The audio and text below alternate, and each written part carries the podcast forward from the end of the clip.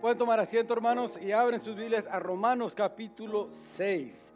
Romanos capítulo 6, y estamos llegando ya a lo final de, de la serie que habíamos empezado, de nuestra posición en Cristo, ¿verdad? Nuestro propósito en Cristo y nuestra práctica en Cristo. Y uh, espero que hemos uh, podido aprender y crecer en nuestra vida espiritual conociendo más de quiénes somos en Cristo. Y lo que terminamos ya las últimas dos semanas ha sido la estructura de nuestra práctica, la estructura de nuestra práctica, siendo que este, nos dirige a em, las verdades de Dios por medio de cuatro ah, diferentes maneras. Uno es por principios de la palabra de Dios y después por medio de esos principios, este, Ah, aplicamos o tenemos convicciones que son creencias personales basadas en los principios bíblicos que hemos uh, conocido y entendidos y aprendidos por medio de la palabra de Dios. Y después ponemos estándares para protegernos ah, eh, y proteger nuestras convicciones. Y, y lo hemos dicho a los últimos dos semanas, estándares están por nuestra protección de las convicciones. Las estándares que tenemos son para nosotros, no para juzgar a otros, para ayudarnos en nuestro crecimiento espiritual, pero no para juzgar a otros que no quizás tengan esas mismas estándares. Y después hay preferencias, y preferencias como aprendimos son cosas de lo cual no hay ningún principio bíblico que directamente nos enseña algo sobre una área de nuestra vida cristiana.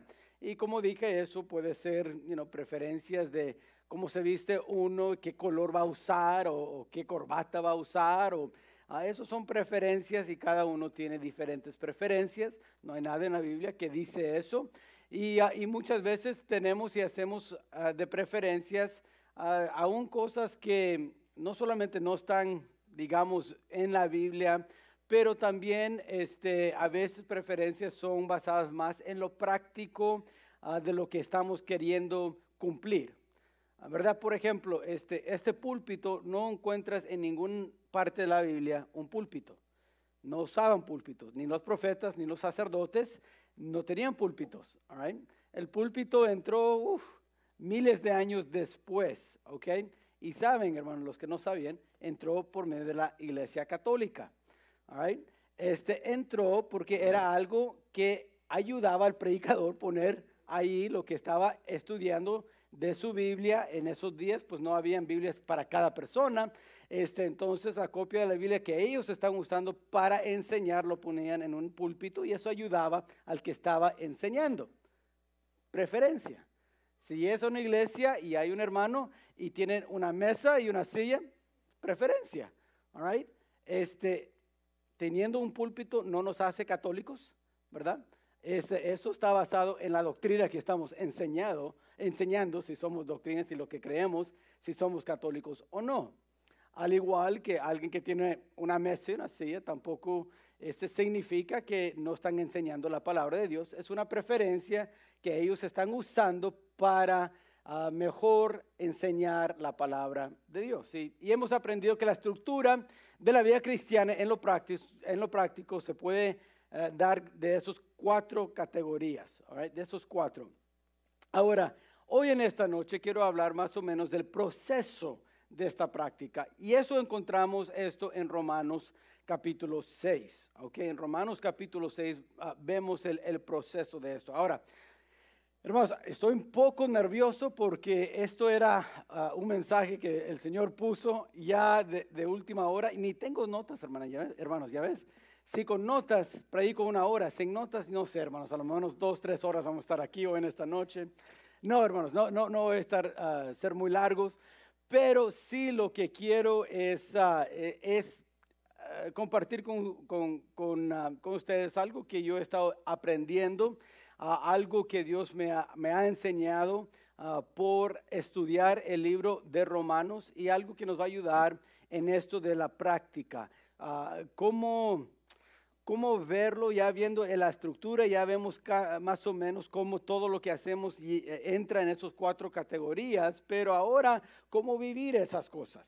Ah, Romanos 6 nos, nos ayuda en eso. Ahora, para los que no conocen nada del libro de Romanos, fue una carta que escribió el apóstol Pablo.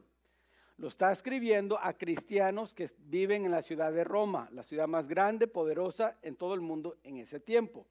Right? Y él está escribiendo ah, todo un, una carta para una fundación para esos cristianos para conocer y vivir de una manera práctica la vida cristiana.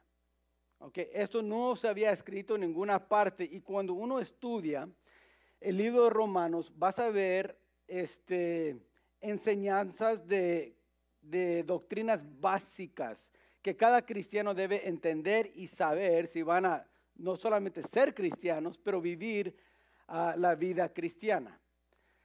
Ahora, quiero nomás compartir un poco de lo que él empieza, el apóstol Pablo, en capítulos 1 al 5, para darnos un trasfondo, entrando en el capítulo 6 y ver lo que estamos ah, estudiando hoy en esta noche. Si empiezas a leer Romanos, la carta de Romanos, en el capítulo 1 vas a ver que está describiendo Pablo al pagano, ¿ok? Y lo está escribiendo para que los cristianos ahí en Roma entienden, ok, este, hay cosas que hay que entender de los paganos, ok. Ah, ellos han rechazado a Dios, ellos no, ah, no buscan a Dios. Y, y miras en Romanos 1, ah, por ejemplo, versículo este, 19, bueno, 10 empecemos en, en 18, ah, porque la ira de Dios se revela desde el cielo contra ah, toda impiedad y injusticia de los hombres que detienen con justicia la verdad. Porque lo que Dios porque lo que de Dios se conoce les es manifestado, pues Dios se lo manifestó, porque las cosas invisibles de Él, su eterno poder y deidad, se hacen claramente visibles desde la creación del mundo, siendo entendidas por medio de las cosas hechas, de modo que no tienen excusa. ¿Quién? El pagano. El pagano no tiene excusa de no creer en Dios. Aún la creación nos dice que hay un Dios. Hay un, una, un app muy, muy buena, este, los que saben y les, les gustan descargar apps este, en su teléfono o su iPad, este, que, que me fue dada en esta semana, se llama Creation TV. Ah, yo- Answers TV, Answers TV, ¿verdad? Ah, y puedes buscarlo en tu App Store, sea si tienes un teléfono Android o uno de, de este, Apple. Y ah, vas a encontrar artículos allí. Y ese ministerio, su existencia es para probar, para defender la Biblia, defender que la creación nos enseña, nos demuestra que hay un creador, ah, que fuimos creados por alguien que es mayor que nosotros, sabe más y, eh, que nosotros, es más poderoso que nosotros y que la evolución no, no nos da este, esa creador no fuimos accidente de unos químicos que se tocaron y explotaron. No, este, y ellos van enseñando por medio de la creación cómo podemos ver que hay diseño. Y si hay un diseño, hay un diseñador.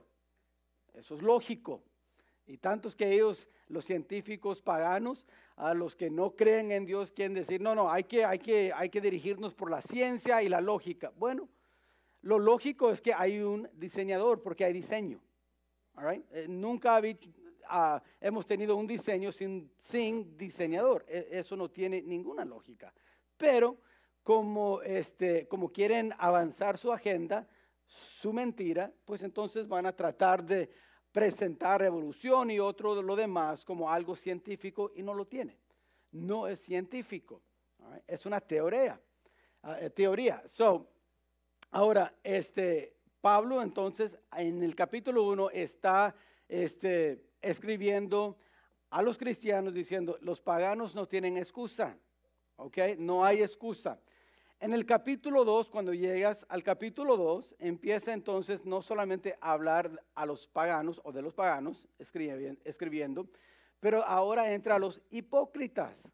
Ahora, miren el capítulo 2, por lo cual eres, versículo 1, inexcusable, oh hombre, quien quiera que seas tú que juzgas.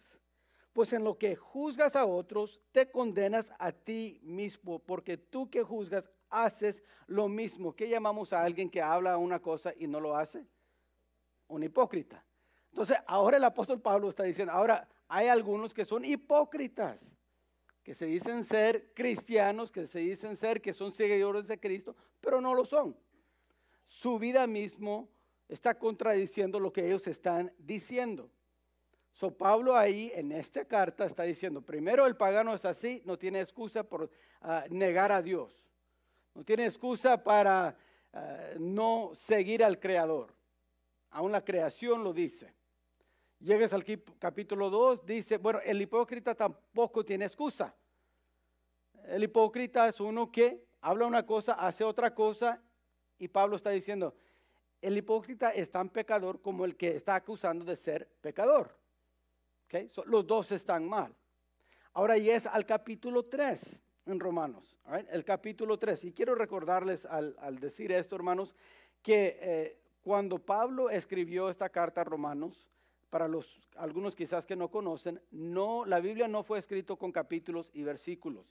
Eso entró muchos años después, en el mil, como 500, 1500 después de Cristo. A mí no, fue muchos años después.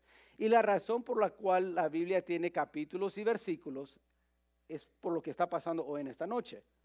Cuando estudiamos la palabra de Dios es más fácil que decir, abren a Ezequiel. Bueno, Ezequiel es como 32 o 33 capítulos, es muy grande el libro. Entonces, para encontrar dónde estamos estudiando, para que todos podamos ver, ahora que todos tenemos una Biblia, entonces hay capítulos y versículos y así el que está enseñando diga, dice, voltean a este capítulo, este versículo, ya todos estamos viendo lo mismo y estamos aprendiendo del mismo pasaje. So, digo eso porque cuando digo llegando al capítulo 3, no, que, no es que el apóstol Pablo al escribir dijo, ok, ya voy a cerrar ese capítulo y empezar otra. No, esto es toda una carta, toda una idea que él va escribiendo de un solo, de un solo. So, él estaba diciendo, ok, hay esos que son paganos, ah, quiero que entiendan que los paganos son pecadores. No buscan a Dios. Y no hay excusa por no buscar a Dios, porque Dios se ha revelado, aún por medio de la creación se ha revelado. El hipócrita que dice una cosa y hace otra cosa es pecador. ¿Por qué? Ah, porque al juzgar a otros, él está haciendo lo mismo. Y él no tiene excusa, queda condenado delante de Dios. Llegas al capítulo 3 y está hablando a los hebreos ahora. A los hebreos, mira el, capítulo 3. ¿Qué ventaja tiene pues, versículo 1, el judío? ¿O de qué aprovecha la circuncisión? Ah, entonces, ahí empezando, en este versículo, capítulo 3, versículo 1, el apóstol Pablo empieza a decir, ok, si tú eres judío, eres hebreo, los hebreos fueron el pueblo de Dios, ¿no es así? Lees en el Antiguo Testamento, son el pueblo de Dios. Ahora está diciendo Pablo, pero ¿de qué ventaja tienes? Porque lo que hemos visto es que el pueblo de Dios es un pueblo rebelde. Pueden ir a e, e, e, Ezequiel capítulo 2, o Ezequiel capítulo 2, perdón, como vimos en la mañana. Casa rebelde. Entonces, al final del capítulo, eh, Pablo está demostrando, ¿sabes? Aún los hebreos, el pueblo de Dios, son pecadores y están condenados. So, cuando llegas al versículo 23, right, este, del capítulo 3, Romanos 3, llegas al 23, dice, por cuanto todos ah, pecaron y están destituidos de la gloria de Dios. 24, siendo justificados gratuitamente por su gracia mediante la redención que es en Cristo Jesús. So,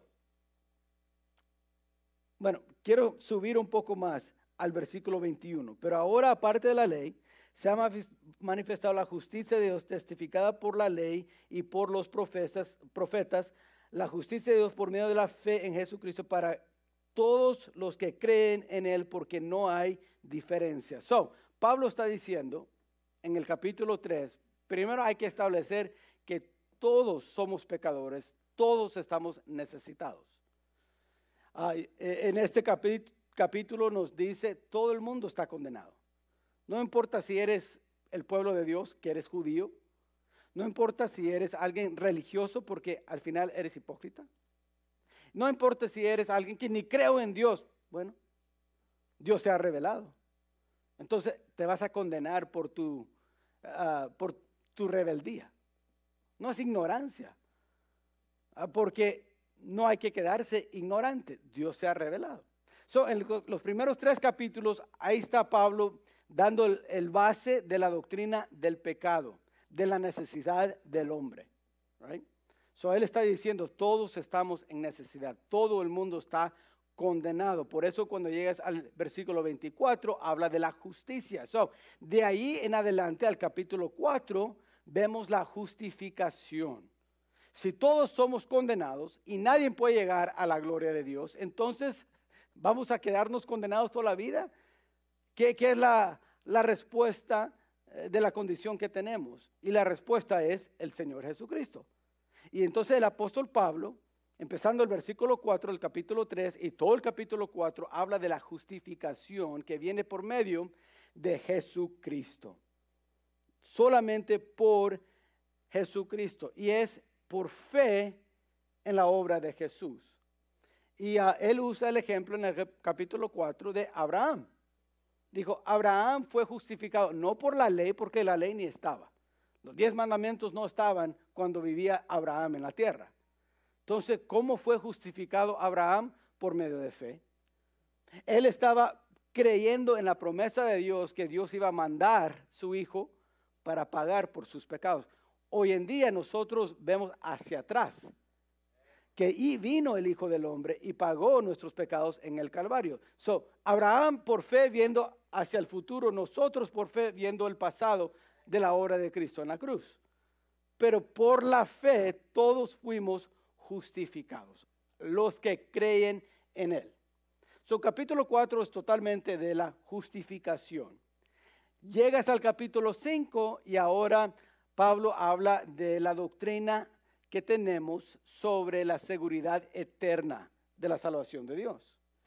Pablo quiere que los cristianos en Roma sepan, ok, ahora que hemos sido justificados, quiero que entiendan que ese perdón ahora no va a depender de ahí en adelante sobre nuestras obras. Hay una seguridad que cuando Cristo nos perdonó, perdonó no solamente los pecados que habíamos hecho, pero aún los que nos faltan cometer. O sea, perdonó nuestros pecados de los, de los pecados pasados, presentes y futuros. Totalmente. Eh, la Biblia habla de dos ah, categorías del pecado. Hay pecado y pecados. Pecado es nuestra naturaleza por lo cual nacimos. Nacimos con una naturaleza de hacer lo malo. Por eso, como hemos dicho muchas veces, no enseñamos a los niños pelear ni robar, pero lo hacen solos. Por su naturaleza. Eso es el pecado. Ese pecado se, se demuestra por pecados que cometemos en nuestra vida. Así podemos demostrar que somos pecadores. ¿Por qué? ¿Cómo? por los pecados que estamos cometiendo. Cuando, cuando mentimos, cuando robamos, eso es más evidencia que tenemos una naturaleza de pecado. la Biblia habla de pecado, quiénes somos en nuestra naturaleza, y pecados, ¿qué hacemos en esa naturaleza caída, condenada, pecaminosa? So Pablo lo que está enseñando es que cuando fuimos justificados por medio de fe en Jesucristo, la salvación que Él nos dio fue una salvación eterna y segura. Que dice uno, aun si pecas, la gracia de Dios te va a cubrir, aún en ese pecado, después de ser salvo, después de poner nuestra fe en Jesucristo. Quiero que noten eso al final del capítulo 5, de Romanos capítulo 5. Dice, mira versículo 18, así que como por la transgresión de uno vino la, condenación a todos los hombres, que es Adán, ¿verdad? De la misma manera, por la justicia de uno, que es Jesucristo, vino a todos los hombres la justificación de vida. Porque así, como por la desobediencia de un hombre, los muchos fueron constituidos pecadores, por medio de Adán, Él nos pasó esa naturaleza pecaminosa, así también, por la obediencia de uno, que fue Jesucristo, los muchos serán constituidos justos. So, por medio de la fe nos justifica, ahora podemos decir somos justos. Mira el versículo 20. Pero la ley se introdujo para que el pecador abundase más. ¿Ok? Bueno, esa, frase voy a parar porque es clave. Entonces lo que está diciendo este Pablo, cuando Dios dijo, no mientas, no robas, honra a tu madre y a tu padre. No era para justificarnos, porque la ley no puede justificar a nadie. Lo que hace la ley es condenar. Es todo lo que puede hacer la ley. So, lo, lo, que Pablo está diciendo es que la ley, Dios dio, introdujo la ley para que el pecado abundase, para saber qué tan pecaminosas somos. Por eso está la ley. So, cuando tú empiezas a decir, bueno, eh, yo sé que tengo fallas, pero no soy tan malo como él, dice, ah, bueno, vamos a ver la ley. A ver cuántos quiebras. Por eso es el Señor Jesucristo tratando de ayudar a los fariseos, dijo, mira, en la ley dice en el Antiguo Testamento, bueno, este adulterio es cuando tú te acuestas con una mujer que no es tu esposa. Jesús dijo, cuando miras a una mujer y tienes lascivias contra, con ella, ya cometiste adulterio en tu corazón. Eso es pecado. En otras palabras, no crees que es tan pecaminoso. Si eres, por eso está la ley para que entiendes qué tan pecaminoso eres. Pero mira lo que dice. Tenemos la ley, eso nos condena, nos enseña qué pecadores somos, pero mira cómo termina el versículo. Más cuando el pecado abundó, sobreabundó la gracia. Dice el apóstol, por eso tenemos seguridad en quienes somos, en nuestra fe. Porque ahí cada vez que nosotros pecamos hay que recordar, pero la gracia de Dios me perdonó de ese pecado. Dios me ha librado de la condenación de ese pecado. ¿Por qué? Porque he sido justificado. Ah, fuiste justificado por, por, este, por la ley, ¿verdad? Por, porque este, obedeciste la ley. No, la quebré. ¿Quebraste la ley? Sí, obvio, quebré todas las leyes de Dios. Ahora, síguenme hermanos. Si quiebras la ley aquí en este país, ¿qué te pasa? ¿Vas al cárcel o te dejan seguir libre? A la cárcel. Si no te ponen en la cárcel, será el país, diríamos, ah, es un país de justicia o de corrupción. ¿Qué diríamos? Corrupción. Pero aquí Pablo está diciendo, todos quebramos la ley, pero somos justos. ¿Cómo puede ser eso? Dijo, por medio de la obediencia de Cristo. La obra que Él hizo nos justificó a nosotros. So, por medio de poner nuestra fe en Jesucristo y la obra que Él hizo en el Calvario, ahora somos justificados. Y ahora podemos decir, donde abundó el pecado en mi vida, sobreabundó la gracia de Dios. y mira cómo termina el versículo 21. Para que así como el pecado reinó para muerte, así también la gracia reina por la justicia para vida eterna mediante Jesucristo, Señor nuestro. Entonces Pablo está diciendo, por eso puedes decir, tenemos vida eterna. El cielo va a ser nuestro hogar. ¿Por qué? Porque ahora reina la justicia de Dios en mi vida. Porque Cristo me justificó por lo que Él hizo. Ahora, eso es el capítulo 5. Ahora, Aquí está lo lógico. Hemos sido, fuimos condenados por medio de nuestro pecado, capítulo 1, 2, 3, sí. Hay justificación, sí, por medio de Jesucristo. Cuando recibimos esta justificación, ¿es algo seguro y eterno? Es algo seguro y eterno. Entonces viene la, la pregunta, entonces, después de ser salvo, yo puedo actuar como yo quiera. ¿Verdad? Porque al final he sido justificado y eso fue algo eterno. Y de cierta forma, sí. Podemos decir que no importa si tú eh, estás en Cristo y, se comete un homicidio, ¿llegarás al cielo? Sí. Si has sido justificado, ese donde estaba abundando pecado en tu corazón, sobreabundó la gracia de Dios. Ah, ok, entonces como cristiano, si yo quiero maldecir, ¿puedo maldecir? Bueno, sí, porque donde estaba ese pecado abundando en tu vida, sobreabundó la gracia y has sido justificado. Estás ahora seguro en él. So, sí, si maldizo, ya, ya me perdonó ah, Dios. Sí, ah, entonces voy a maldecir, porque ya estoy perdonado de todos modos. Lleva lógica eso. Por eso Pablo llega a Romanos 6. Y dice, ok, quiero corregir esto porque hay, hay una enseñanza o algo que nos estamos conectando como cristianos al entender qué significa tener esa justificación y esa seguridad.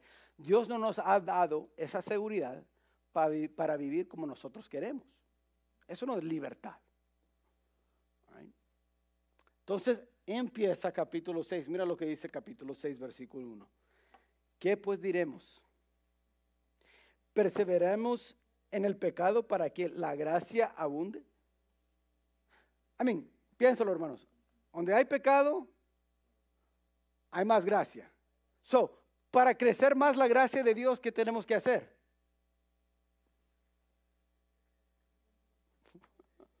Pecar más, ¿no? Porque aquí está el pecado, sobreabundó la gracia. Ah, ok, ya creció. Bueno, pues pecamos así y así la gracia de Dios va siguiendo de crecer. Y Pablo dijo, mira, quizás eso es lógico en tu mente, pero es totalmente lo que no quiere Dios.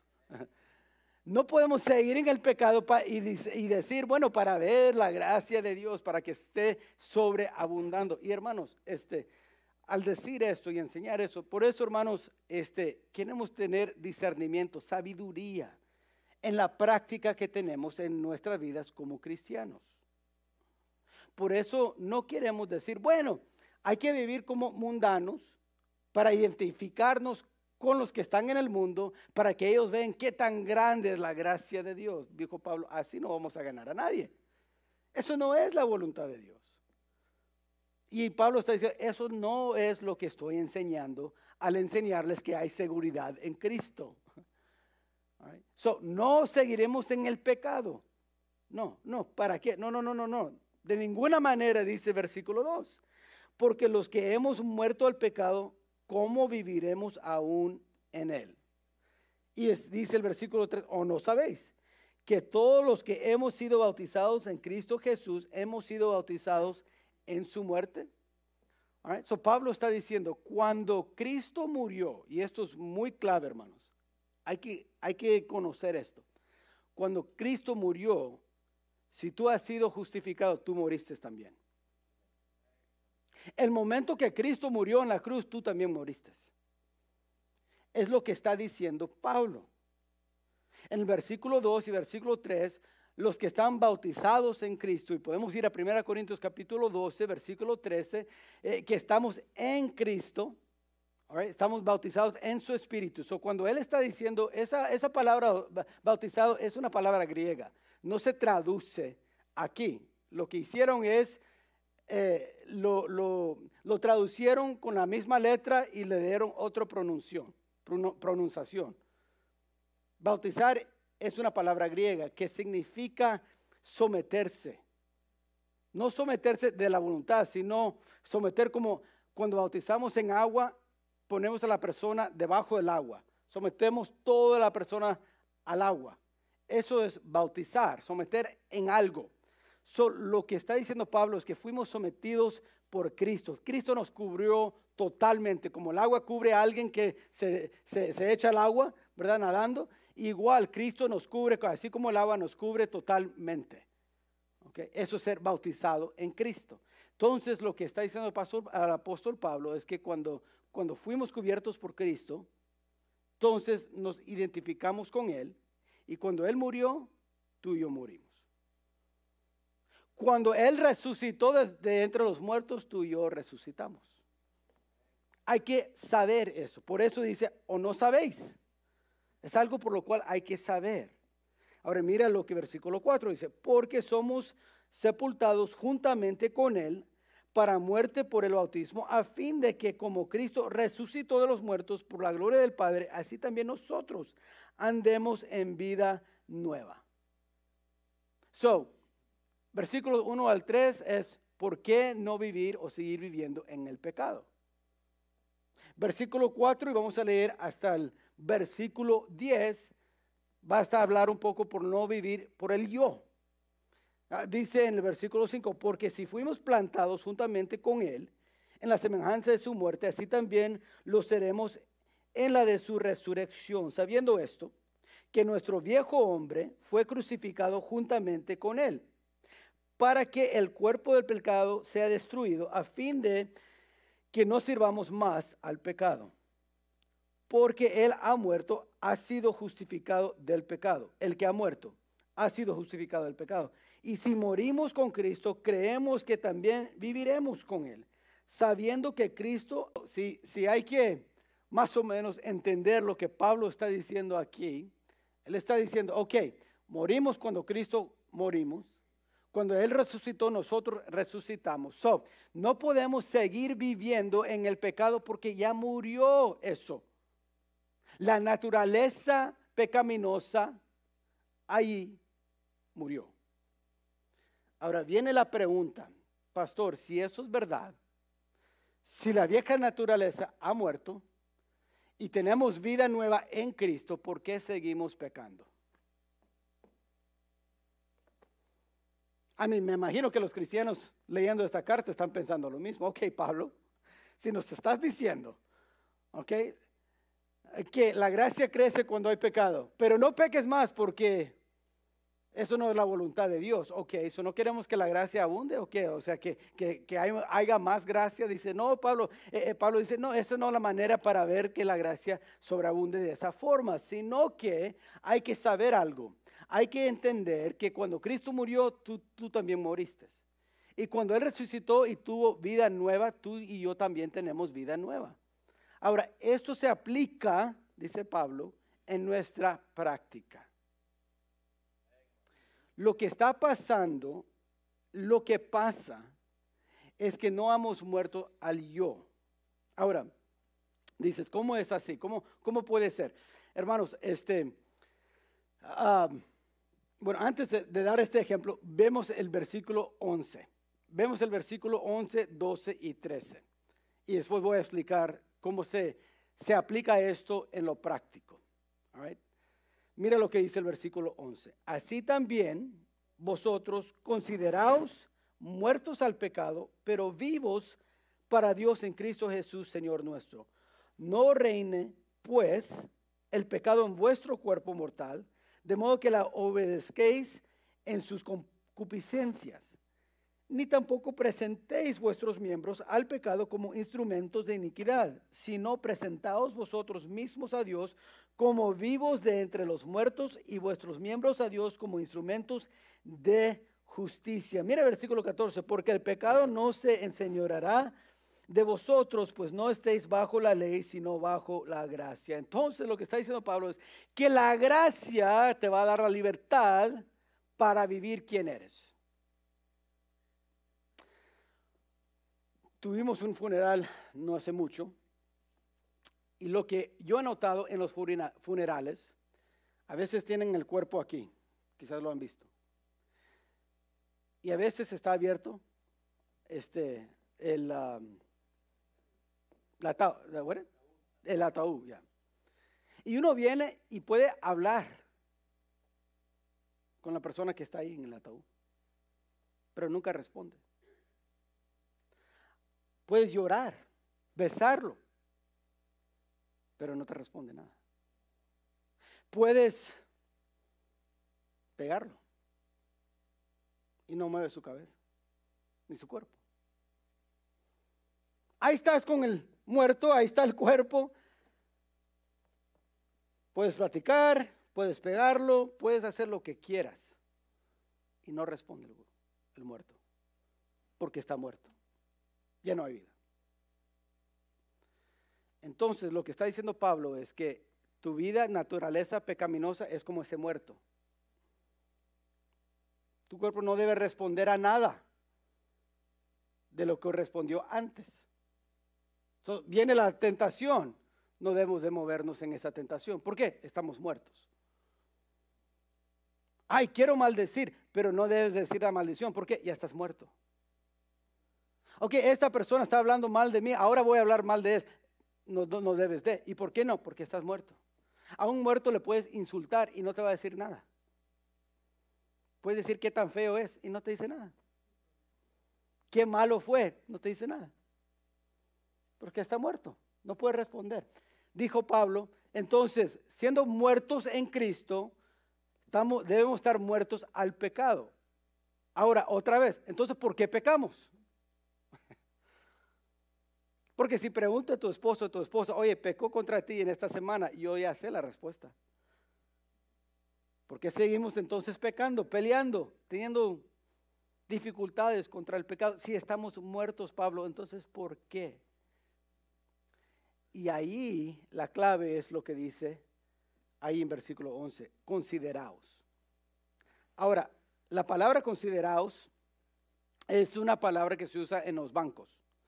Ahora, sígueme con esto, porque es, importante. Este, digamos que, ah, ¿cuántos son este, dueños de su negocio? ¿Hay, alguien que es dueño de su negocio aquí? Ok. ¿Cuántos estamos empleados a un negocio, a una empresa? Ok, algunos. Ok, great. Ok, al final de la semana o cada dos semanas te cae qué? El cheque, ¿verdad? Ok.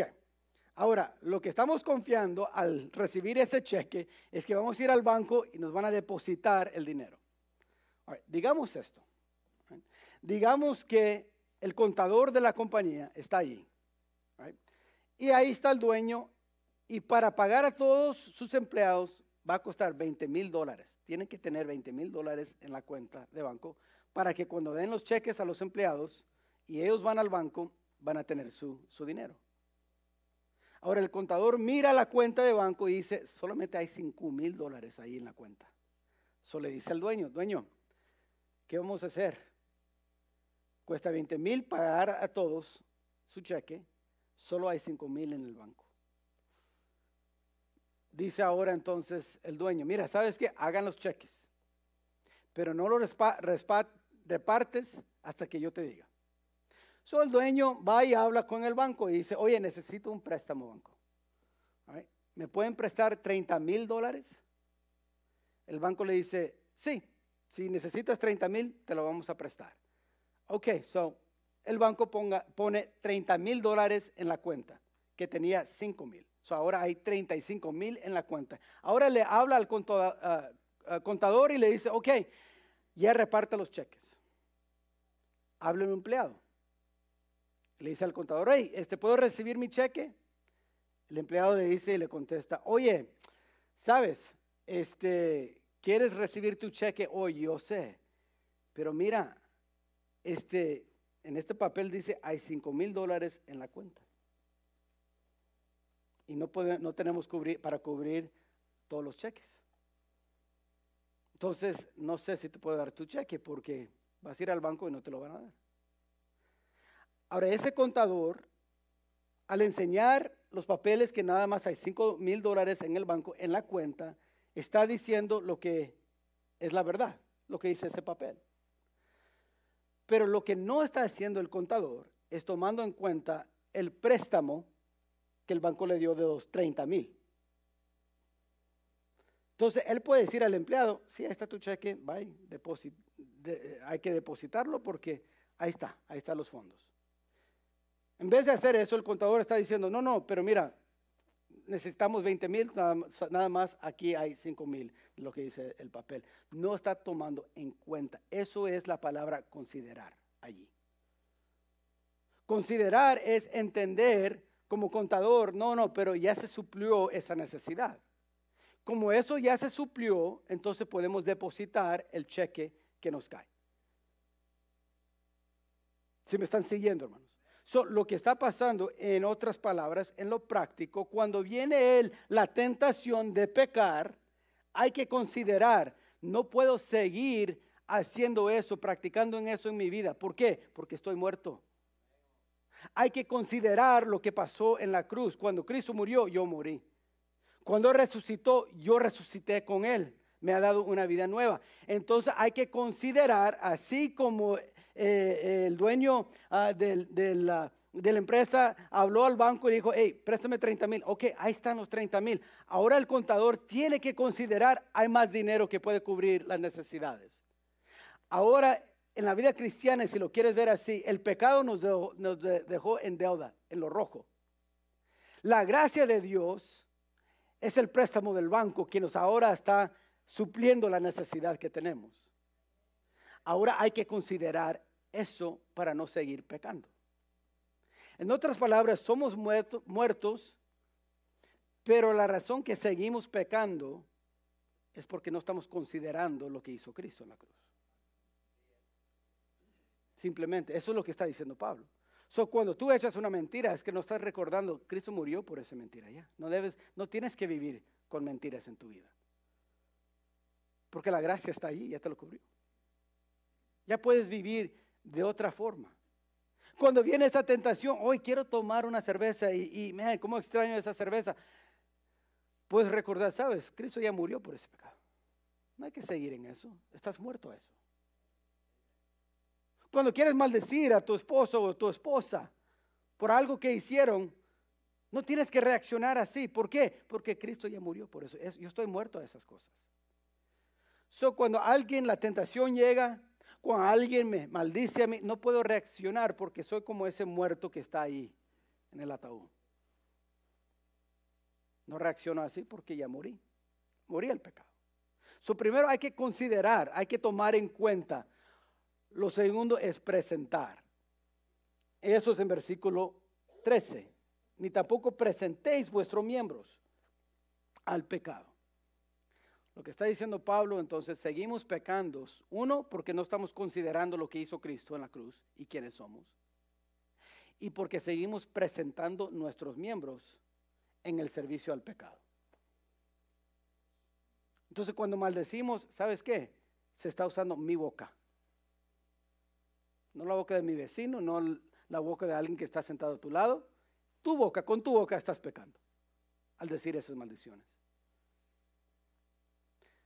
So, nomás para terminar este estudio rapidito en Romanos capítulo 6, dice el apóstol Pablo, ya quieres vencer al pecado en tu vida, hay que considerar lo que hizo Cristo, que tú eres nada de un, solamente eres un muerto, y hay que presentar lo que tienes, tus miembros, tu boca, tus ojos, tus manos, a Dios.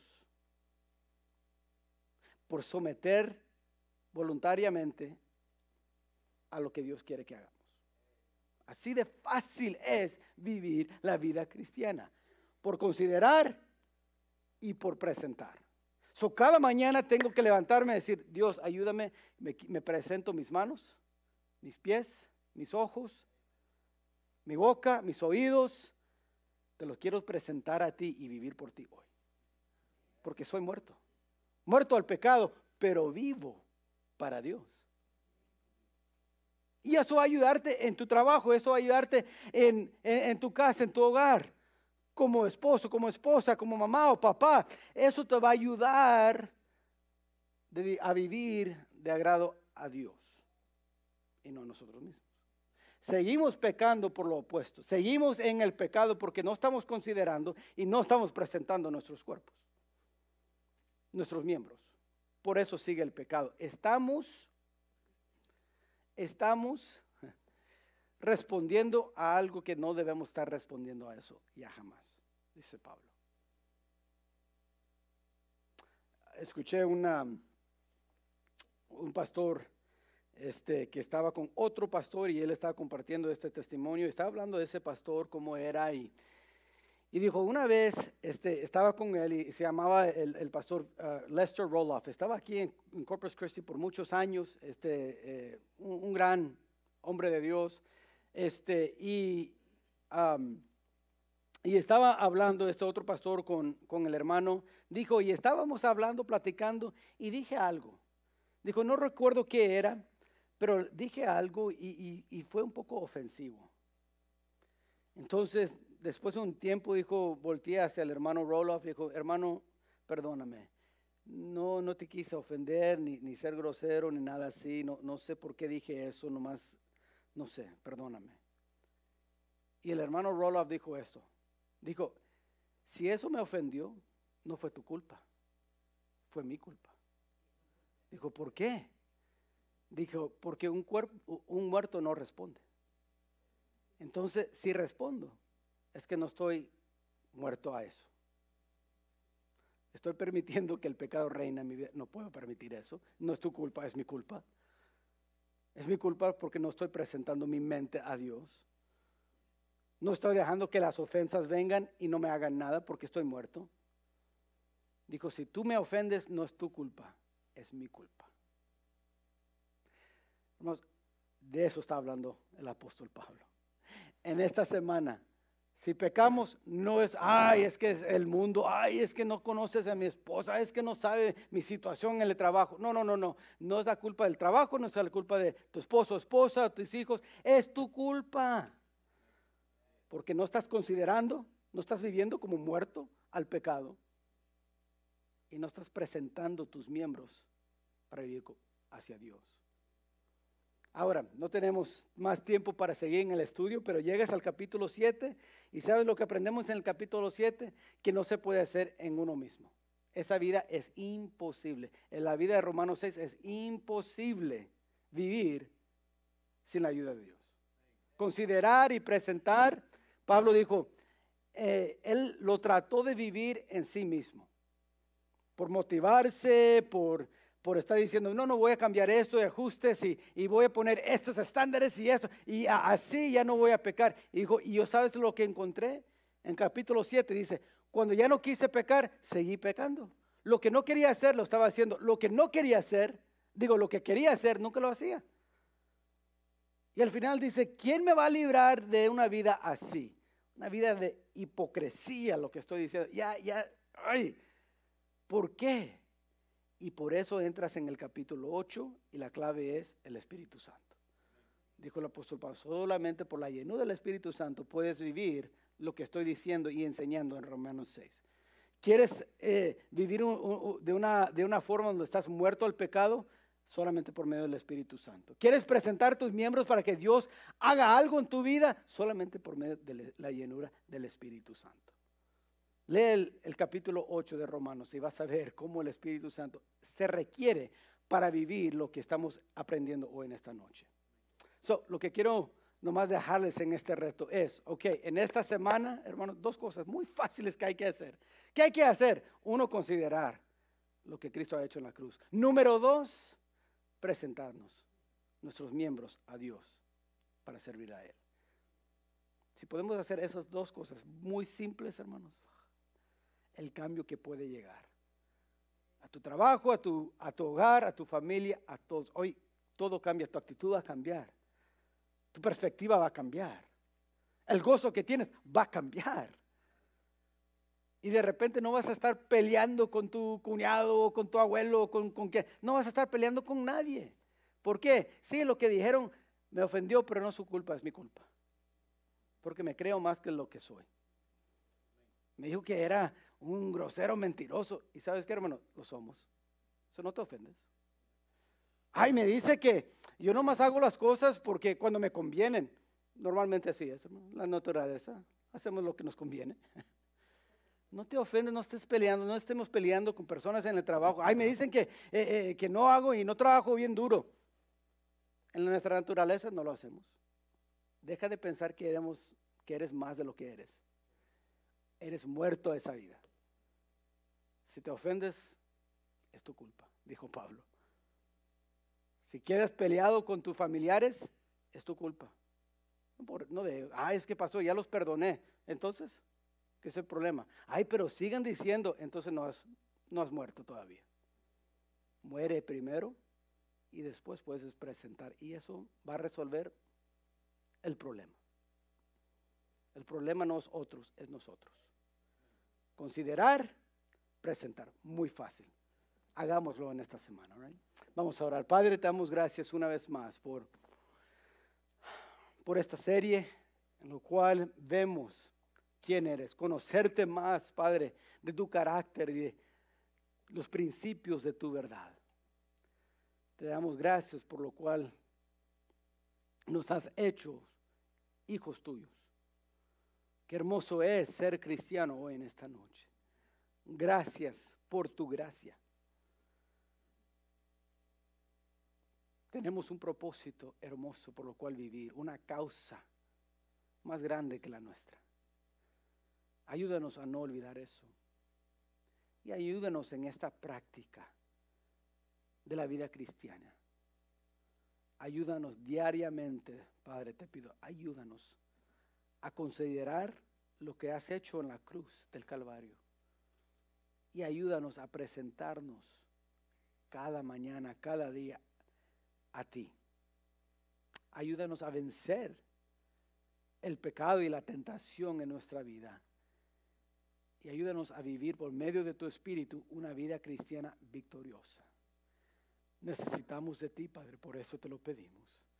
Llénanos con tu Espíritu, diríjanos por medio de tu Espíritu, guíanos por medio de tu Espíritu. Denos el poder que solo, solamente tú nos puedes dar por medio de tu Espíritu Santo. Padre, ayúdanos a vivir de esa forma y así practicar y vivir lo que tú quieres que practicamos y vivamos. Esto te lo pido, Padre, en el nombre de Cristo Jesús. Amén.